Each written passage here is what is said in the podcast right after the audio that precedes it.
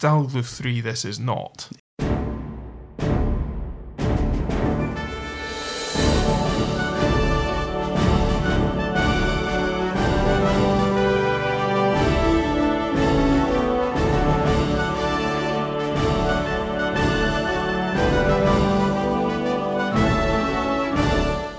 Hello and welcome to For You the War Is Over, a podcast on Second World War prisoner of war escapes, hosted by me, Dave. And me, Tony. And in this episode, we are covering Lance Corporal William Arthur Richards, the 42nd Field Company of the Royal Engineers.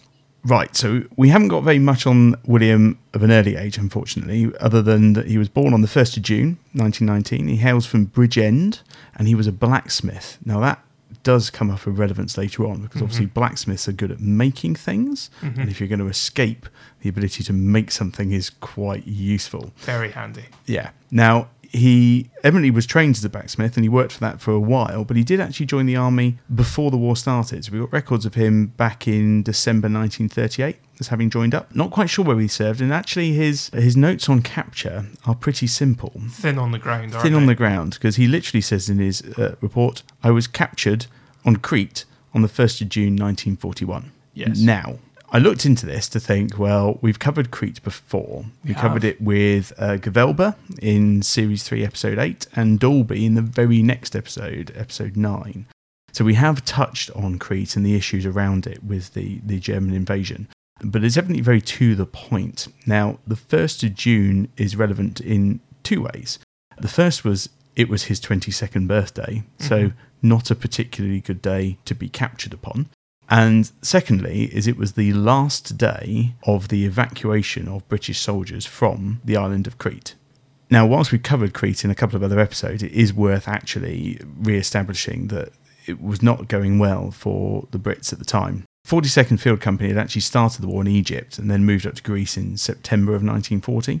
And then they served throughout the Battle of Crete, which started on the 20th of May with the German invasion, and it ended on the 1st of June, which was really the last day of the mass evacuation that started on the 28th of May, which got 18,000 men off of the island. However, as we've seen from the other two episodes, that did leave around 12,000 British and Dominion troops still on the island, of which, of course, Richards was one of them. So I can see how his curt point of "I was captured on the 1st of June" could equate to "I was one of those that was not taken off the island." So we can see that this is potentially a bit of a problem, but it is lacking in great detail because obviously effectively the Germans had taken over occupation of the island completely. We had withdrawn. So there were lots of people scattered. As we know, there was lots of partisan activity, for want of a better word, yes, on the island. And there were lots of retributions for the natives of Crete results. So that went on for several more months, but it did take a long time to round up all the various sales. But effectively,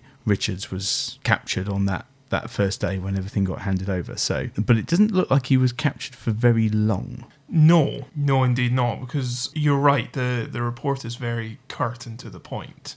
And it goes straight into his first escape attempt, which was on the 10th of June, so only 9 days after being captured, from a prison camp at Galatas. Now, we've obviously talked a lot about prisoner of war camps over the last few series, and typically when you think about a prisoner of war camp, you think about maybe the huts, the barbed wire, the guard towers, so on and so forth. Or you might think about the castle up on the hill, such as Colditz. And this prison camp at Galatas is more similar to the former, but on a much, much more basic scale. Okay. Because, and his description of it is, "This was a large camp with tents consisting merely of a wired-off portion of land near the beach in which I think there were about 8,000 prisoners of war of various empire nationalities." So we're talking about effectively a strip of land with some wire around it, when this is not a particularly secure camp. And to be fair to Richards, he recognised the opportunity that this complete lack of security around this particular camp offered to him, because, as I said, after only 9 days, he states, "On the 9th of the 10th of June 1941, I got out underneath the wire by detaching the strands from the pickets. There was a road running along the side of the camp distant from the sea. I crossed this and entered some vineyards. I heard some firing but did not know whether this was due to my escape being noticed or not." So, as I said, just putting a little bit of wire around a patch of land is not particularly secure, and he's kind of proven the point by simply just picking apart a couple of strands of wire moving them aside and crawling through. Stalag Luft 3, this is not. It's not. No. So having got out relatively easily, he spent a couple of days on the run, receiving food from some Greek peasants, although some refused to help him, more out of fear of the Germans and reprisals than through any, as he puts it, ill will towards him. Mm-hmm. After 4 or 5 days on the run, he got in touch with an escaped New Zealand private called Hazelmore, with whom he had come into contact, and Hazelmore put him in touch with some Greek agents. Okay. So you mentioned earlier about the partisan activity. Yes. So after only a couple of days on the run, Richards has been put in touch with these Greek partisans. And he goes on to say, during the 10 months I was with these Greeks, I was occupied in sabotage and attempts to get off the island. I was with Hazelmore all the time. Now this kind of sets a theme, doesn't it? Because, does a little bit. Yeah. He's very good at getting out and staying out, but unfortunately ends up having to come back again on quite a number of occasions. Yeah, he struggles to get it over the line on a couple of occasions. But I must admit, I'm quite impressed by 10 months spent on sabotage and other activities with the Greek partisans on Crete. So he spends a long time. Now, during that time, he does say that he was told that if they managed to get to a certain point on the island, that they stood a good chance of being taken away by submarine. Now, you're sceptical of this, Dave, aren't you? I am sceptical of this. Because, first of all, the more of these you read, the more you come across sort of early in the war harebrained schemes to get people back to the UK. And that's absolutely fine, but they quite often seem to involve enormous pieces of military hardware that were almost certainly not just hanging around to be used by escapees. Yes. So typically it might be a plane, which is supposed to be coming to pick them up. Yep. Always seems unlikely, especially when there's usually 70 in the south of France, all waiting for this one Lysander to turn up. Or a submarine, which I imagine in the middle of the Mediterranean in 1941 had other activities to focus on than picking up one or two British corporals. Particularly as communicating with said submarine is not going to be that easy, bearing in mind it will spend most of its time underwater. But how a Greek splinter cell, effectively, of agents could be in contact with the submarine does leave somewhat to be... Yes. And he'd certainly not be the first one to be taken in by such opportunities. So he says that this happened about 6 or 7 times, and on each occasion we walked as far as 70 kilometres, but there was never any submarine. Now, colour me shocked by that one, but you think after maybe the 3rd or 4th occasion that he's had to walk 70 kilometres for a no-show by a submarine, he may have started to work out that this wasn't going to happen. I would have thought so. However, while I am sceptical about the submarine scheme for his escape, I must admit I'm certainly impressed by his other activities while on the island of Crete, because he states the Germans were shooting up many Greeks, particularly in the area of an aerodrome about 4 miles away, and the partisans decreased their sabotage activities because of the German reprisals on the civil population. Now, in order to decrease your activities, you also have to have had quite heightened activity, and he does go on to describe some of this, because he says, Hazelmore and I, with some Greek partisans, set out on one occasion where the Greeks destroyed some of the lorries which were being used by the Germans, and we cut the telephone wires. Orders were subsequently received that all sabotage was to cease due to the toll of reprisals. And that would be reprisals on the locals, I imagine. Yes, exactly, yeah. There were other British prisoners in the area, and there were talks about possibly banding up with them, but the Greeks were actually against it because of these reprisals. Okay. They didn't want an appearance of banding up to form other partisan groups, particularly by prisoners of war. I think it's probably fair to say that it's one thing for Greeks to be fighting as partisans and causing the reprisals. I think it's another thing for British and Commonwealth servicemen to be fighting and causing reprisals upon Greek population. Yeah. So I think there was some resistance by the Greek resistance to them forming a resistance band. I get it. Yeah. However, they were willing to lodge and feed a lot of these British prisoners of war to help them out that way. Now, I did mention earlier about my scepticism of the submarine scheme, and it was ultimately to prove their downfall, because after about 10 months, Richards, Hazelmore, and an Australian private called White had been told by one of the Greek agents that a submarine would be arriving nearby on the 16th of March 1942. So they set off on the morning of the 14th of March, but were captured on the 15th near their ultimate destination. And they'd actually been betrayed by their guide. Right. So he had been on the run from June 41 to March 42, which is pretty impressive. Yeah. And the Germans actually later told them that they had a good man on the inside, and they expected soon to round up all the British prisoners of war. So clearly this guide has switched sides and is leading them all astray. Which could have happened because of reprisals to his family. Precisely. We don't know the circumstances. I imagine it was linked. So, Having been recaptured, he was then moved on first to a prison in Athens, and while there, he made another escape with 6 others. At about 900 hours from the basement of the Young Ladies' School in Athens, where... Interesting place to be. Which passed as a prison. I see. A temporary civilian prison, which was holding them, because he says there were about 25 to 30 British personnel collected by the Germans from various points and waiting to be entrained to Germany. Mm-hmm. So that's why they've converted this school into a temporary prison. So the door from the washroom leading to the main street was actually bolted from the inside, not the outside, which seems like a pretty major security risk if I was a German. I would have said so. Yeah. German efficiency at its finest. Before Richards managed to leave, 3 had already managed to dash out and got past the corner about 80 yards away unobserved by the sentry across the road. Of the 7 who got out, 4 managed to get away, including Richards, but the last 3 had had to surrender because the sentry had noticed them. I see, yeah. The alternative being that they were shot. Yeah. So the 4 that managed to get away, not including the 3 that had already got away, the 4 that managed to get away split up immediately and dodged down alleyways into the open country. Now, they did have the advantage of being clothed in civilian clothing. However, he states that our complexions were compromising. I think what he's trying to say there, as a white Welshman from the UK, is that he didn't necessarily fit in with the Mediterranean complexion of the local Greeks. I think that's accurate, yes. Making it quite difficult to assimilate. And ultimately, because of that, he says he was free for 3 days when a German lorry with 8 men pulled up nearby. The occupants shouted jokingly at him that he was to give himself up. And he said, "I'm a fair person and it was impossible for me to pass unnoticed, which was a great disadvantage." So that was escape attempt number 2. So this report's quite interesting because usually it does also talk about movements between camps. It will say if they've changed camps and what have you. This actually breaks it down by escape attempts. By the time of his 3rd escape attempt, he had been moved to Lamsdorf in modern-day Lambinovici in Poland. Now, we have come across that camp a lot. Yeah. So with a private Ramsey, who was one of the other escapers from the school in his 2nd attempt, he made another escape effort in September 1942 from a working party. Actually, interestingly, Ramsey had managed to stay on the run for about 3 months. Okay. Whereas Richards had only been a couple of days. Mm-hmm. So Ramsey had clearly been out and about for a while, but had ultimately been recaptured. So the working party that he managed to escape from consisted of 25 personnel, all of them of British or Commonwealth origin. Now, the work that they were doing was planting fir trees, which actually sounds like quite pleasant. Mm. As working parties go,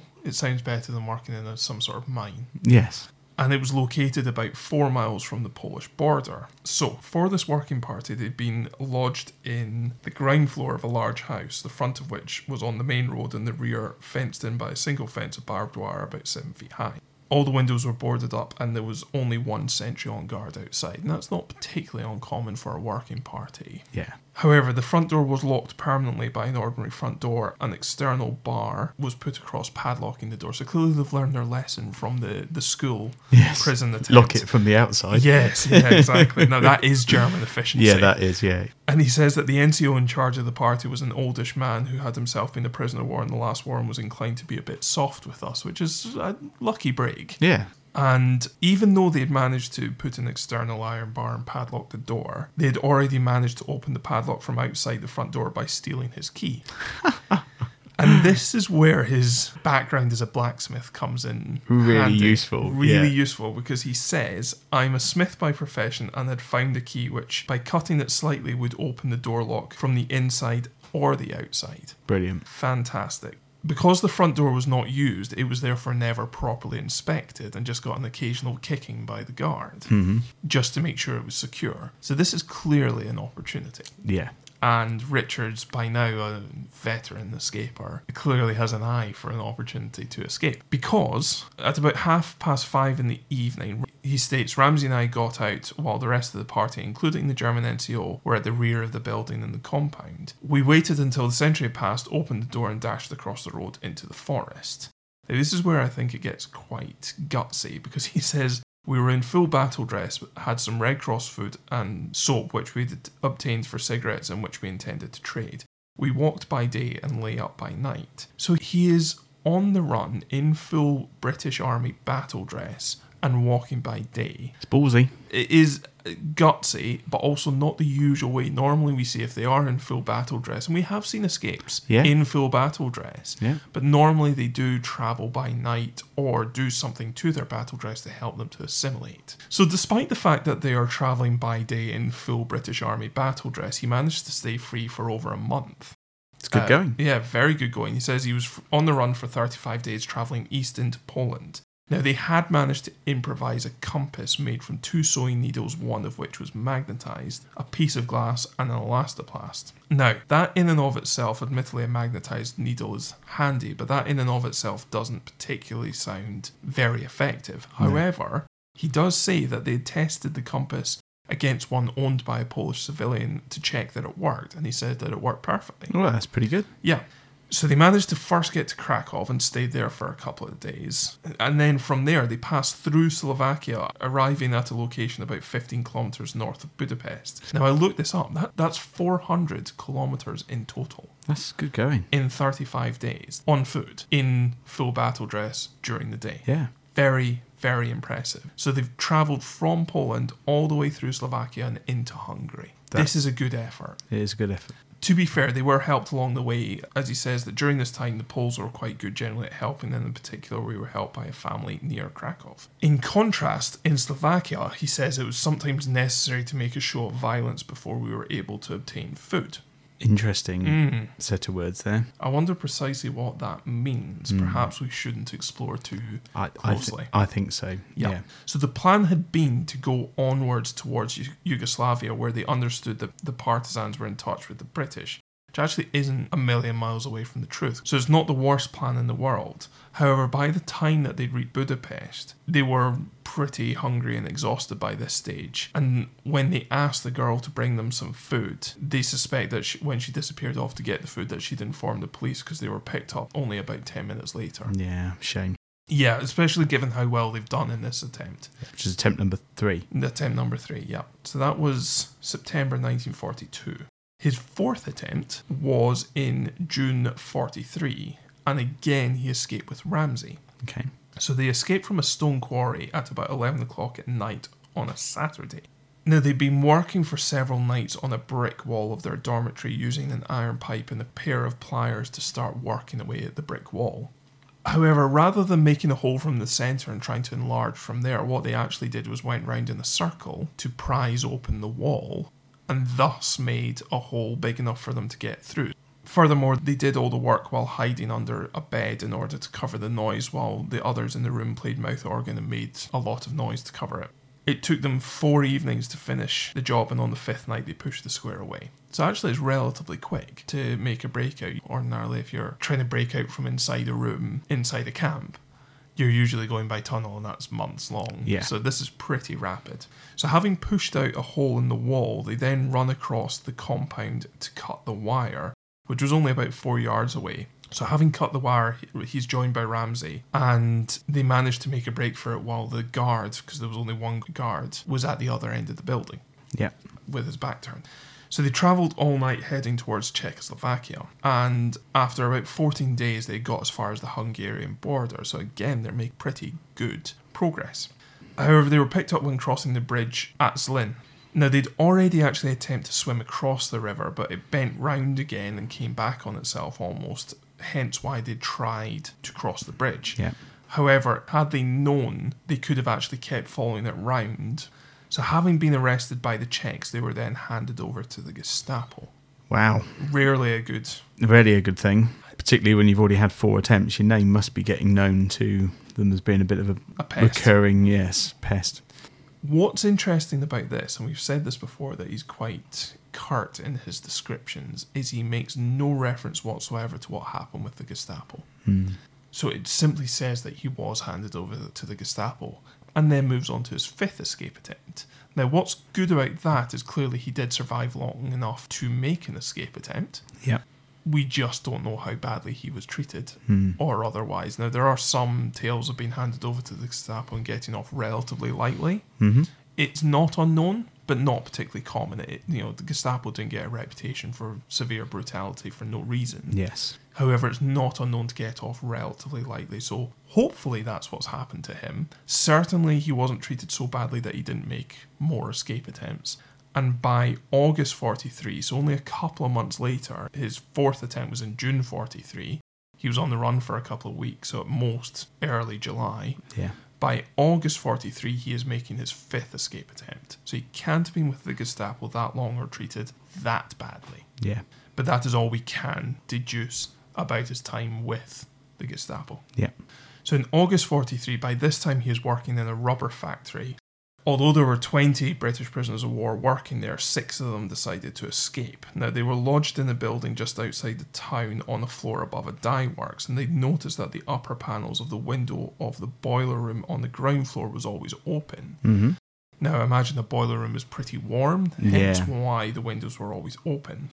However, this again, as I said, he's clearly alert to opportunities to escape. So this again caught Richard's attention, and they cut through the floorboards into the boiler room, 6 of them managing to climb through with their kit and get out, and split up immediately into pairs. Mm-hmm. Unsurprisingly, he was with Ramsey again. Okay. So clearly Ramsey has coped and survived with his ordeal with the Gestapo as well. And they had managed to remain together throughout the entirety of this time. Yeah. Once again, we did say earlier, he's pretty good at getting out and staying out, and he was free for nearly a month again. However, because of German troop movements at this time, they often had to find themselves retracing their steps in order to avoid recapture. And once again, they only got as far as Zlin. Because they had no papers and were dressed in battle dress again, although with civilian shirts, they once again were picked up while in Zlin. So they'd been picked up on the outskirts of Zlin by the German police. But while they covered a lot of ground, it had been to very little effect, as they hadn't travelled very far as crow flies. And therefore, while they covered a lot of ground, they were in quite a bad state when they were arrested. Now, as I said, he doesn't go into much detail about recuperation or anything like that. He seems to be fairly to the point and focused on his escapes. And we've seen several cases before where people have had to take a month or two out to to get themselves back. And bear in mind, he would have also been returning to working duty, not just parties. Returning to a camp, but working parties. And once again, we find Ramsey and Richards working at a timber mill in October 1943. Now, it turns out that this was some form of punishment camp that they'd been sent to with this working party. It goes to figure, really. Yeah, after 5 escape attempts and narrowly avoiding various forms of German police, including the Gestapo, it's not perhaps a shock that they have ended up in a punishment camp. So on the afternoon of the 31st of October, after recreation, while the guard was watching the prisoners by the cookhouse, Ramsey and Richards cut a hole in the wire 6 inches square through the mesh of barbed wire. As they were doing that, they said that someone started to shout, "Look there, 2 of them are trying to get away." Now, this has echoes of the NCO that dobbed in Mann. Private Mann, yeah. Yeah. Exactly. However, unlike that NCO, the Germans appear to not have heard anything, and whoever shouted this out had the good grace not to run to the Germans and tell them that there were 2 people attempting to escape. So having made a run for it and got into a nearby pine forest, they were once again dressed in battle dress with their greatcoats. Now, it is October by this stage, so it would make sense. He says, "We had a compass and headed southeast towards Krakow through the forest. Apart from little chocolate, we had no food and little water for 3 days. Now, they were waiting on the outskirts of the forest for nightfall when they could see a town some fields away on the other side of the forest. All they knew at this stage was that they were in Poland. So while they were waiting, an old gamekeeper saw them and tried to get away, but they called him back and questioned him in German. Now, this gamekeeper could speak it perfectly and realised that they were not German, so clearly his German was better than theirs. Yeah. But he said that if we trusted him, he would bring help, which they agreed to, and he came back a little while later. Now, he was accompanied when he came back, but with 4 civilians who approached them and pointed revolvers at him." Not the best situation to be in. Yes, slightly unnerving. So one of the 4 civilians could speak English and he started to question them. Now, they were searched for arms but nothing else. And when they were satisfied that he was definitely British, they were taken to a house on the outskirts of the town that they'd spotted, which was Chestakova. and then given a meal, a bath, and the greatcoats were exchanged for civilian clothing. Oh, that's better. So they are starting to be helped. Clearly, they've passed this interrogation. Now, we have heard before that when they come across perhaps some civilian resistance group, they are interrogated quite heavily, underarmed. So this is clearly what's happened, and clearly they've passed it. After they'd been fed, they were asked what they wanted to do, and they replied that they wanted to get back to the UK. However, a Polish officer who was quite clearly senior by the way he spoke to the other officers and spoke very good English appealed to them to join the underground movement. And he showed them some papers in English to the effect that British prisoners of war could and should join up because they would be just as effective as rejoining their own lines, stressing that they would be joining Allied fighting forces if they did join the Polish partisans. Mm-hmm. So having agreed to that, their particulars were taken and they were given a revolver each. However, they were told that they would have to wait until confirmation of their particulars came through back from London. So they were handed over from house to house by the partisans for about a month until they eventually got this confirmation. And during that time, they took no part in operations until the Poles got the confirmation on their identity. Yeah. So eventually they got this confirmation on the 15th of December 1943, and he was to stay with the Polish partisans for the next 14 months until the 8th of January 1945. That's significant. Yes, very impressive going. So what this group of Polish partisans used to do was gain the confidence of pro-Germans and then beat them up. And in his words, if they did not mend their ways thereafter, they were usually killed. However, he also says that I could not do this cold-blooded shooting, but I used to guard the roads and maintain a getaway. And he was with a section of about 30 all the time, irrespective of the job, stating they were all extremely brave men and hold the British in very high esteem. Now, he does go into some detail on some of the various actions that he saw during those 14 months, including, he states, once we ambushed the Krakow Gestapo chief and his second in command. We were informed that they were due to raid a village about 25 kilometres south of Krakow, so we ambushed 3 staff cars and 2 buses and killed the chief and 8 others, and 4 ambulances came later to take away the wounded. Clearly significant number of wounded as well if it required 4 ambulances to remove them. In return, the action took only 45 minutes and they had only 1 man wounded. So that's pretty good going. Yeah. Equally, in September 44, they had a fight with German troops. Now, I suspect from the way he describes this that they may have been ambushed by the Germans because, of course, the Germans were trying to hunt down partisans at this time. Because he states, there were 2,000 German troops against our 270, of whom not all of them were armed. That's incredible. So they're outnumbered 10-1, yeah, basically. And of those who are armed, it's probably even greater odds than that. This action took place during 3 whole days and 4 nights, so it was continuous fighting for nearly 4 days. We inflicted casualties on 97 of them, with many more wounded, to the extent that the Germans had to rig up a hospital tent in the field. God. Good going. Brutal, though. Yes, absolutely. And in return, they lost 18 killed and 20-odd wounded. No prisoners were taken on either side. And after this, his unit was dispersed, and they were told to report to another commander in another division. Having re-reported to the next division, he was mostly deployed on instructing in how to handle a Bren gun, hand grenades, and demolition material parachuted in by the British. Mm-hmm. And he was with them from the end of September 44 until obtaining his discharge in January 1945 after the Russians arrived. Now, there's a little bit of an echo of the Easterbrook and Mann escapes there coming is, up. Isn't there? Yeah. Because he says, together with Ramsey, I lay low, for the Russians were now arresting all partisans.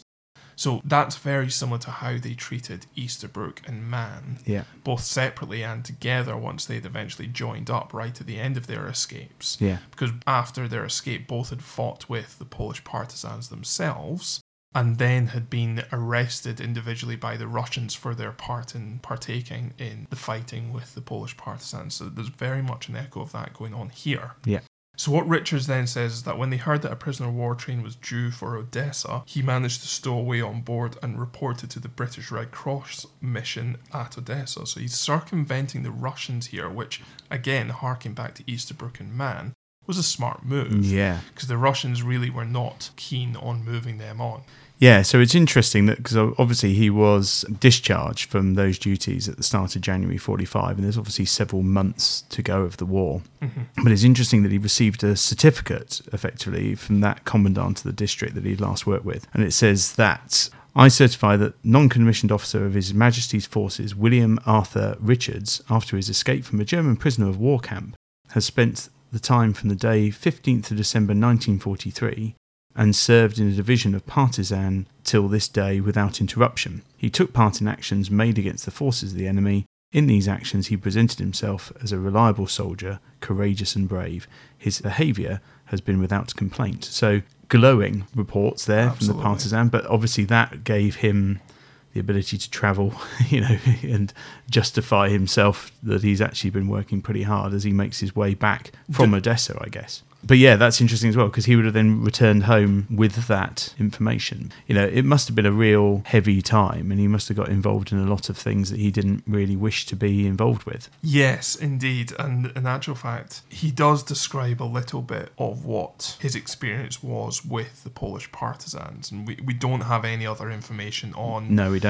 Post-war, anything about Richards, him. They've got no post-war information, which, as we always say, is not uncommon for someone of his rank. There's often not a lot of information of non-commissioned officers or privates. Again, we don't have any information, but he does describe his experience of fighting with the partisans. So he states, "We had many battles with the Germans, and when things became difficult, we withdrew into the forest where the Germans were reluctant to follow us.